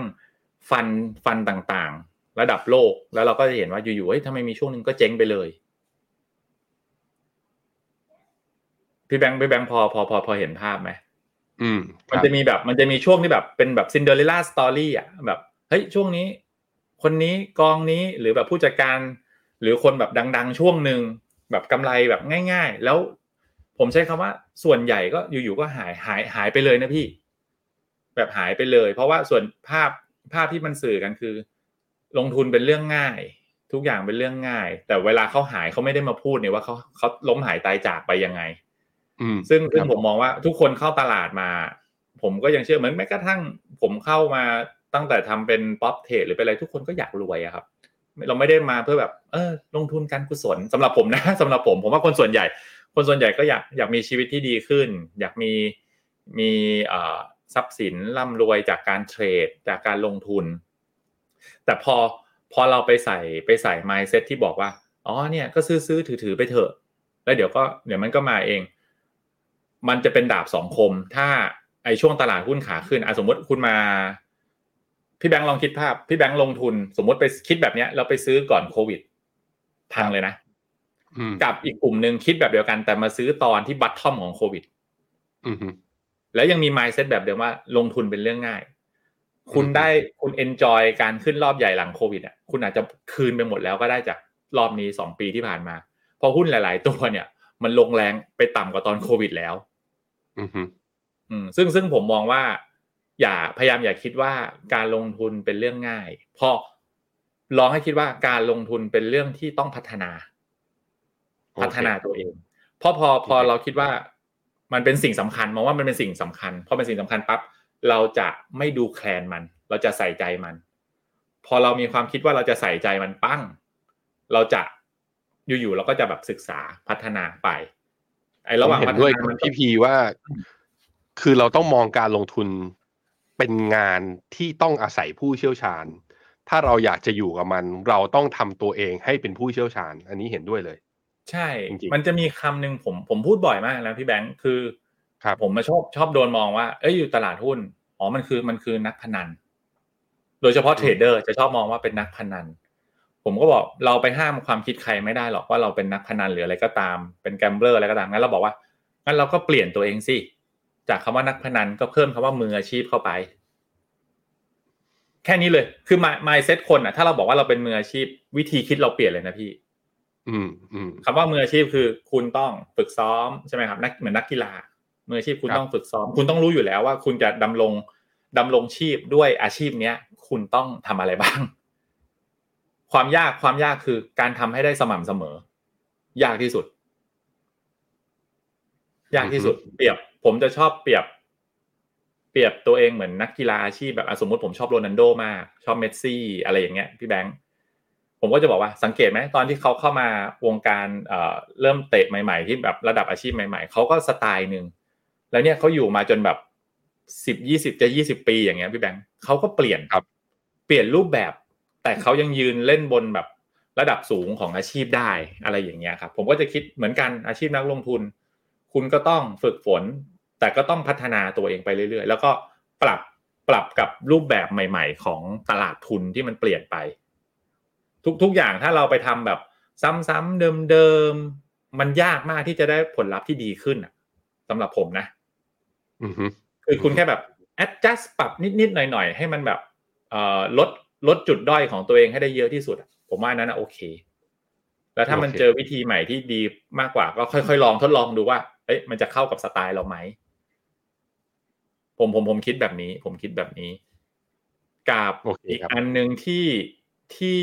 ที่อยากให้ที่ผมมองว่าเป็นข้อผิดพลาดหลาย ๆ คนคือแม้กระทั่งตัวผมเองช่วงหนึ่งก็คือ การเชื่อคนอื่นมากเกินไป เนี่ยแม้แม้กระทั่ง ถ้าท่านผู้ชมเมื่อกี้เหมือนมาฟังช่วงแรกมาฟังผมอย่างเงี้ยแล้วมาเชื่อผมร้อยเปอร์เซ็นทุกคนก็จะกลัวหมดเลย ว่าตลาดไม่ดีอือฮึผมก็ไม่ได้บอกว่าเฮ้ยคุณต้องเชื่อมันนะว่าเดี๋ยวตลาดแม่งจะพังพินาศผมบอกไม่ใช่ไม่ใช่ เราแค่มองจากณที่เราคุยกัน เพราะว่าจริง ๆอะด้วยด้วยด้วยอาชีพอะไรเงี้ย ผมพร้อมที่จะเปลี่ยนสถานะการเทรดอยู่แล้วอือฮึถ้าอยู่ๆมันกลับมาดี เราก็ต้องเราก็ต้องเปลี่ยนหน้า เปลี่ยนระบบความคิดเราให้ได้ ต้องปรับตัวอืมแต่หลาย ๆ คนเนี่ย คือเราไปยึดติดฟังฟังความเห็นคนนั้นคนนี้มากจนเกินไปจนทำให้ เหมือนเราเราเราไม่มีที่ยึดเหนี่ยวอะครับ แล้วอย่าลืมว่าความเห็นความเห็นกับแฟกต์ที่เกิดขึ้นมันต่างกัน พอพ อเราไปเชื่อความเห็นมากๆหลาย ๆ ครั้งสังเกตไหมครับ ช่วงเนี้ยโอ้ยก็หุ้นสมมติหุ้นบอกบอกหุ้นตัวเนี้ยมันเป็นขาขึ้นรอบใหญ่อยู่ มันไม่ผิดนะพี่แบงค์แต่พอมันเริ่มหลุดลงขึ้นมา เรายังไปฟังว่าเนี่ยมันยังเป็นขาขึ้นอยู่มันแค่ลงแล้วเดี๋ยวมันไปต่อ มันทำให้เราอะ อาจจะพังไปเลยก็ได้ ผมแค่รู้สึกว่า ฟังไว้เป็นเป็นโอปิเนียนฟังไว้เป็นโอปิเนียนแต่สุดท้ายอะกระบวนการตัดสินใจการคีย์คำสั่งซื้อขายแผนทุกอย่าง มันควรจะเกิดจากตัวเรา ถ้าวันนี้ยังทำไม่เป็นก็ต้องเริ่ม แค่นี้เลยครับไม่มีอะไรเลย ถ้ายังทำไม่เป็นก็ต้องเริ่มเริ่มยังไงก็จดบันทึกไว้ จดจดจดจดอันไหนที่เราทำแล้วมันผิดบ่อย ๆ เราก็จดอันไหนทำแล้วถูกบ่อย ๆ ก็จด ผิดเพราะอะไรถูกเพราะอะไรก็จดไว้ การจดมันช่วย เพราะว่าถ้าจำถ้าจำบางทีมันลืม อันเนี้ยมันทบทวนบ่อย ๆ ผมสำหรับผมนะแล้วก็เรื่องอื่นก็ข้อผิดพลาด ผมว่ามันก็รู้กันหมดอยู่แล้ว ผมว่า ประมาณเนี้ยครับถ้าถ้าถ้าเป็นมุมมองผม ถ้าจะแนะนำใครสักคนหนึ่งก็บอกว่าเออคงคงเป็นความคิดประมาณนี้ทำตัวให้เป็นมืออาชีพได้แล้วครัก็บฟังคนอื่นได้ แต่อย่าไปเชื่อทั้งหมด โอเค เอ่อคำถามสุดท้ายครับพี่ เราคุยกันมาแป๊บเดียวนะ ชั่วโมงหนึ่งแล้วเนี่ยเออเร็วมาก สักสามสักสามชั่วโมงไหมพี่ผมชอบคำถามสุดท้าย พีคิดว่ามีโอกาสไหมครับ ที่ตัวพีเองอะ จะใช้หลักการและวิธีคิดแบบนี้ explore ไปในตลาดอื่น นอกจากตลาดหุ้นไทย เริ่มทำบ้างหรือยังอืมเพราะว่าอจจเป็น tools ตอนนี้หรือว่าแพลตฟอร์มตอนนี้ ก็ไปลงทุนหุ้นในต่างประเทศได้บ้างแล้วจำนวนหนึ่งเหมือนกัน อืมก็มีมีมีจริง ๆ ก็มีหุ้นอเมริกานะพี่ที่ผมสนใจเพราะเดี๋ยวนี้ข้อข้อดีคือ บริษัทหลักทรัพย์ในไทยหลาย ๆ ที่อะก็เปิดเปิดให้แล้ว กลายเป็นว่าความยุ่งยากในการที่ต้องแบบต้องเปิดบัญชีออฟชงออฟชออะไรอย่างเงี้ย มันก็จะหายไป ก็ก็ก็มีดูไว้บ้างว่าอาจจะอ่าแบ่งแบ่งพอร์ตแบ่งพอร์ตอาจจะแบบสิบเปอร์เซ็นไปลงแล้วใช้ s t r a t e g y คล้ายๆกัน แต่มันต้องคงไม่เหมือนกันร้อยเปอร์เซ็นเพราะว่าอเมริกาเนี่ย เอาจริง ๆ มัน efficiency market มากนะ งบออกนี่อืมแบบเถรตรงเลยนะ คือถ้าถ้างบดีก็ว่าไป ถ้างบแย่นี่เราอาจจะแบบ ลบห้าสิบเปอร์เซ็นลบสามสิบเปอร์เซ็นแบบวันเดียวได้เลยอะไรอย่างเงี้ยใช่ไหมครับพี่แบงค์พี่แบงค์ลงทุนเมืองนอกพี่แบงค์รู้อยู่แล้ว ใช่ใช่ใช่ใช่แต่ผมมองว่าก็ไม่ปิดกั้นดีกว่า แต่ว่าถ้าถ้าสนใจก็ต้องเป็นตลาดอเมริกานี่แหละพี่ที่ยังเป็นเบอร์หนึ่งที่ผมที่ผมมองว่าแล้วดูความเสี่ยงน่าจะน้อยสุดเพราะถ้าอเมริกาพังก็น่าจะพังกันทั่วโลก ใช่ไหมครับ จริง ๆ ก็ก็แอบมีดูจีน จีนหรือเวียดนาม แต่ผมแค่รู้สึกว่ามันมีความเสี่ยงเรื่อง regulator เยอะ จากที่เราเห็นเคสนะครับ อนาคตอาจจะดีขึ้นก็ได้ แต่แค่มองว่าจุดจุดที่เห็นนักลงทุนหลาย ๆ คนสร้างตัวได้ก็จากตลาดหุ้นอเมริกาอืมบ้านเราก็อืมก็ก็มีอีก character หนึ่งที่ก็คงก็คงอยู่กับมันไปเรื่อย ๆ เพราะเราก็ยังเห็นว่าทุกปีมันมีหุ้นที่ให้ผลตอบแทนที่ดี ครับพี่ โอเค ครับผม แล้วเนี่ยจะบอกว่าเมื่อกี้สุดท้ายขออีกอย่างหนึ่งคือ แล้วพีมีพอร์ตที่วางแผนเอ้ยเป็น asset แบบว่าเป็น asset allocation หรือถือแบบยาวแบบ run trend แบบไม่ใช่ run trend สั้นๆอะ run แบบว่าเฮ้ยเชื่อมั่นกับมัน ถือแบบห้าปีสิบปีอย่างเงี้ย มีไหมไม่มี ไม่มีเลยเหรอ ไม่มีทำ long long term จริง ๆ ของของพีระยะยาวในการถือหุ้นหนึ่งตัวเนี่ยคือประมาณเท่าไหร่โห เดี๋ยวนะ ขอผมดูกราฟแป๊บหนึ่งพี่พี่พี่พี่ไม่ต้องไม่ต้องไม่ต้องเปิดกราฟนะ ผมจะขอดูกราฟไปตัวที่ผมรันมา โอเค เหมือนเหมือนเหมือนล่าสุดเนี่ย ผมผมรันได้สุดอยู่เดือนเจ็ดถึงเดือนสิบอะครับ แค่นั้นแหละหนึ่งไตรมาสหนึ่งไตรมาสเท่าเท่าเท่าที่เท่าที่เห็นอยู่ เหมือนอ่าอันนี้คือตัวก่อนหน้านี้ที่บอกว่าเกี่ยวกับการท่องเที่ยว ก็ได้หนึ่งหนึ่งไตรมาสอ่าเหมือนตัวล่าสุดที่ที่เพิ่งเข้าไปก็ กำลังจะครบเดือนอะครับ ใช่ ไม่ไม่ไม่ได้ถือเพื่อเอาปันพงปันผลยังยังเคยมีบ้าง เคยมีบ้างแล้วรู้สึกมันไม่ถูกจริตณตอนนี้ แต่ก็มีคิดว่าถ้าตลาดแคชแรงๆในอนาคตนะครับ ซึ่งมันมันก็คงมีอยู่แล้วพี่แบงค์ตลาดที่จะแคชแบบ มันก็ต้องมีวิกฤตอะแล้วเราก็ได้บทเรียนว่าจากแบบตอนโควิด อย่างเงี้ย เราเราไม่ได้มีความรู้เรื่องฟันดัมเ n นทัล มากเท่ากับตอนนี้ อันนี้ต้องยอมรับนะ ช่วงนี้ผมก็ครับเริ่มชอบฟันดัมเ n นทัลมากขึ้น เราก็จะรู้ว่าเฮ้ยอันนั้นอะคือโอกาสในการซื้อหุ้นที่ไม่ได้กระทบ แต่แค่โดนแบบโดนลากแห่ไปด้วย แล้วจ่ายปันผลดี เหมือนอะผมพูดตรงๆ ถ้าถ้าผมรู้ก่อนหน้าเนี้ยตอนโควิดอะผมคงเก็บทิสโก้ไปเยอะ อย่างนั้นนะครับ มันก็จะได้ทั้ง capital gain ได้ทั้งปันผล แล้วเพอๆถือไปถือมานี่เกือบได้หุ้นฟรีแล้วนะให้ผมเดาอืมถ้าคุณไปอืมซื้อได้แบบราคาดีๆอะครับพี่แบงค์ครับ ผมก็จะมีอยู่ แค่ว่าเราเตรียมพร้อม เตรียมพร้อมไว้ว่า ถ้าเหตุการณ์แบบนี้เกิดขึ้น เราจะเตรียมตัวยังไง ก็สุดท้ายก็คงต้องมีพอร์ตที่ถืออะครับ เพราะว่าครับเราก็มีมีลูกอะเนาะเราก็เผื่อไว้เผื่อไว้เผื่อไว้ โอเคอะอะได้อาจจะมีทองคำแท่งอะที่มีซื้อเก็บไว้บ้างนานแล้วอะไรอย่างเงี้ยครับอ๋อพี่มีมีมีอยู่บ้าง ก็ไม่ได้หมายถึงใช่ว่าไม่ได้มีอะไรถือไม่ยาวเลย ก็มีทองมีมีมีทองที่ดินอย่างคำเงี้ยแท่งสังหาถือซื้อไหมถือยาว มีจากหุ้นซื้อไว้ตอนนั้นปี ปีปีหนึ่งหนึ่งห้าปีหนึ่งห้าเพิ่งขายไปปีนี้อ๋อเพิ่งขายได้เพิ่งขายได้เพิ่งขายได้ไปปีนี้ ก็เลยรู้สึกแบบอะก็ hap ก็ happy ครับ ก็ happy ก็ happy โอเค แต่ทุกอย่างก็อยู่ที่ภรรยาหมดแล้วครับ ที่เราทำทุกอย่างก็เพื่อให้เขามีความสุข เพราะเมื่อเขามีความสุขคือ เราก็มีความสุขด้วยถูกไหมถูกไหมใช่ขอแค่ภรรยายิ้มได้คือบ้านร่มเย็นเนี่ยคือนี่คือชีวิตของใช่พ่อบ้านแล้วเนี่ยครับนั่นแหละเราต้องสบายช่วยกันนะครับ เราสองคน อะวันนี้ครบหนึ่งชั่วโมงเลยมาอีกนิดนึงขอบคุณผู้ชมทุกคนมากนะครับที่เข้ามา ก็ผมคิดว่าไอเดียการเทรดจากเทรดเดอร์มืออาชีพอย่างพีเนี่ย น่าจะพอเปิดมุมมองหลาย ๆ คน แล้วก็ไอเดียของเรื่องการสแกนหุ้นที่ outperform หรือว่ามีความแข็งแกร่งมากกว่าตลาดที่พีใช้เนี่ยผมคิดว่าหลาย ๆ คนก็อาจจะเอามาปรับใช้ได้ ซึ่งมันไม่ได้มีข้อจำกัดไม่ได้อะไร ไม่มีอะไรเลยก็คือว่า แล้วก็เรื่องหนึ่งที่ผมชอบมาก ๆ ที่พีบอกก็คือ อย่าคิดว่าเรื่องการลงทุนมันเป็นเรื่องง่าย มันเป็นเรื่องที่ต้องพัฒนา เพราะว่าถ้าบอกว่ามันเป็นเรื่องง่าย คุณจะทำกับมันเล่นๆและไม่มีใครประสบความสำเร็จกับมันได้จริง ๆ จังๆนะถ้าเราทำสิ่งนั้นเล่นๆมันต้องทำด้วยความเรียกทำแบบเล่นๆแบบสนุกได้ แต่สนุกแบบก็ต้องพัฒนามันไปเรื่อยๆแบบมืออาชีพ ผมใช้คำนี้ ต้องเทรดแบบมืออาชีพนะครับคราวนี้มันก็ พีก็คือก็คือเป็นตัวแทนของเทรดเดอร์ที่อาจจะมี timeframe ของการถือและลงทุนในระยะที่สั้น แต่คำว่าสั้นของเขาคือเขาก็เทรดเป็นอาชีพของเขานะ คืออย่ามาดูแคลนกันเรื่องนี้ วิชาหลากหลายวิชา หลากหลายกลยุทธ์และองค์ความรู้เนี่ย มันก็แล้วแต่ว่าเอาไปใช้ได้จริง หรือเปล่าเอาไปปรับใช้ได้หรือเปล่า แต่ยังไงก็แล้วแต่ Finnomena เนี่ยในแง่ของพอร์ตการลงทุนในระยะยาวสำหรับใครที่แบบ ไม่ได้มีเวลาจริง ๆ เป็น ผู้บริหารเป็นพนักงานเงินเดือน มานั่งเปิดดูกราฟแบบพี่พีไม่ได้อย่างเงี้ยพอจะมานั่งจริงจังเรื่องนี้ไปมันกลายเป็นเดี๋ยวเจ้านายก็ไล่ออกโบนัสก็ไม่ได้เงินเดือนก็ไม่ขึ้น มันกลายเป็นลำบากทั้งหมด เพราะฉะนั้นการใช้เครื่องมือ เรียกว่าช่วยในการแบบว่าออมนะ อันนี้มันไม่ใช่เทรดเพื่อหาเลี้ยงชีพนะออมเพื่อการเกษียณระยะยาวผ่านกองทุนรวมเนี่ยก็สามารถทำได้ด้วยเหมือนกัน แล้วก็อย่าลืมนะ ตอนนี้เนี่ยสัมภากรประกาศออกมาแล้ว คอรมอประกาศไม่ใช่คอรมอประกาศออกมาแล้วว่า กองทุน TESG หรือ Thailand ESG เนี่ย วงเงิน 1 0 0 0 0แสนบาท ซื้อได้ไม่เกิน 30%ของรายได้พึงประเมินหรือ 1 0 0 0 0แสนเนี่ยนะกำลังจะคลอดออกมา เมื่อวานนี้ผมก็มีคุยกับผู้จัดการกองทุนกับ CEO บางบลจก็บอกว่า ตอนนี้กำลังทำไฟลิ่งยื่นกรตแล้ว อาจจะเป็นอีกจุดเปลี่ยนหนึ่งก็ได้ให้หุ้นไทยที่พี่พีบอกว่ามี ดูยังไม่มีความหวังมันอาจจะเป็นจุดเปลี่ยนก็ได้ถูกไหมพี่พี ใครจะรู้ ถูกถูกครับถูกถูก เพราะฉะนั้นก็อย่าลืมครับ ถ้าวางแผนลดหย่อนภาษี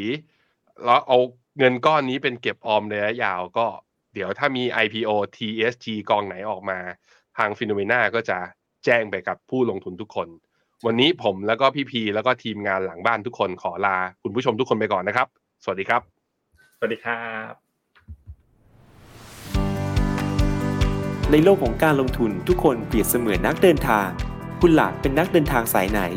กองนี้ก็ดี เทรนด์การลงทุนนี้ก็มา ใครว่าดีเราก็ไปหมดแต่ไม่ค่อย work ให้ Finnomena Exclusive บริการที่ปรึกษาการเงินส่วนตัว ที่พร้อมช่วยให้นักลงทุนทุกคนไปถึงเป้าหมายการลงทุน